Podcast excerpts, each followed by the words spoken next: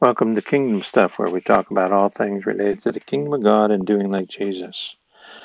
Well, another testimony of uh, another trip uh, to uh, near Choloma in Honduras, an area that uh, was very heavily uh, influenced by gangs at one point in time. And we were just walking the streets in the neighborhood with our interpreters looking for people that were home that we could pray for and um, we came into this one home with a woman and her children and asked if we could pray for her if there was anything we could pray for. And of course she said that she had had back pain. She had had it for many years.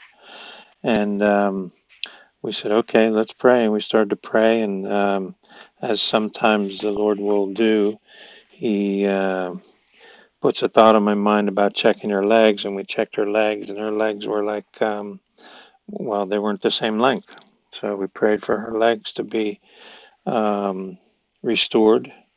You know, whatever whatever it takes. You know, hips to be restored. And uh, as we prayed, you could see her one leg come out, and um, it started to match the other one. And when it was done, it was completely matched. And the the cool thing about it was that not only did God touch her and heal her and, and restore her faith in God, which is what happened, her two sons that were there watching this whole thing saw it and they gave their lives to the Lord. They had not been, uh, these were not people that were going to church frequently, you know, just maybe once in a while.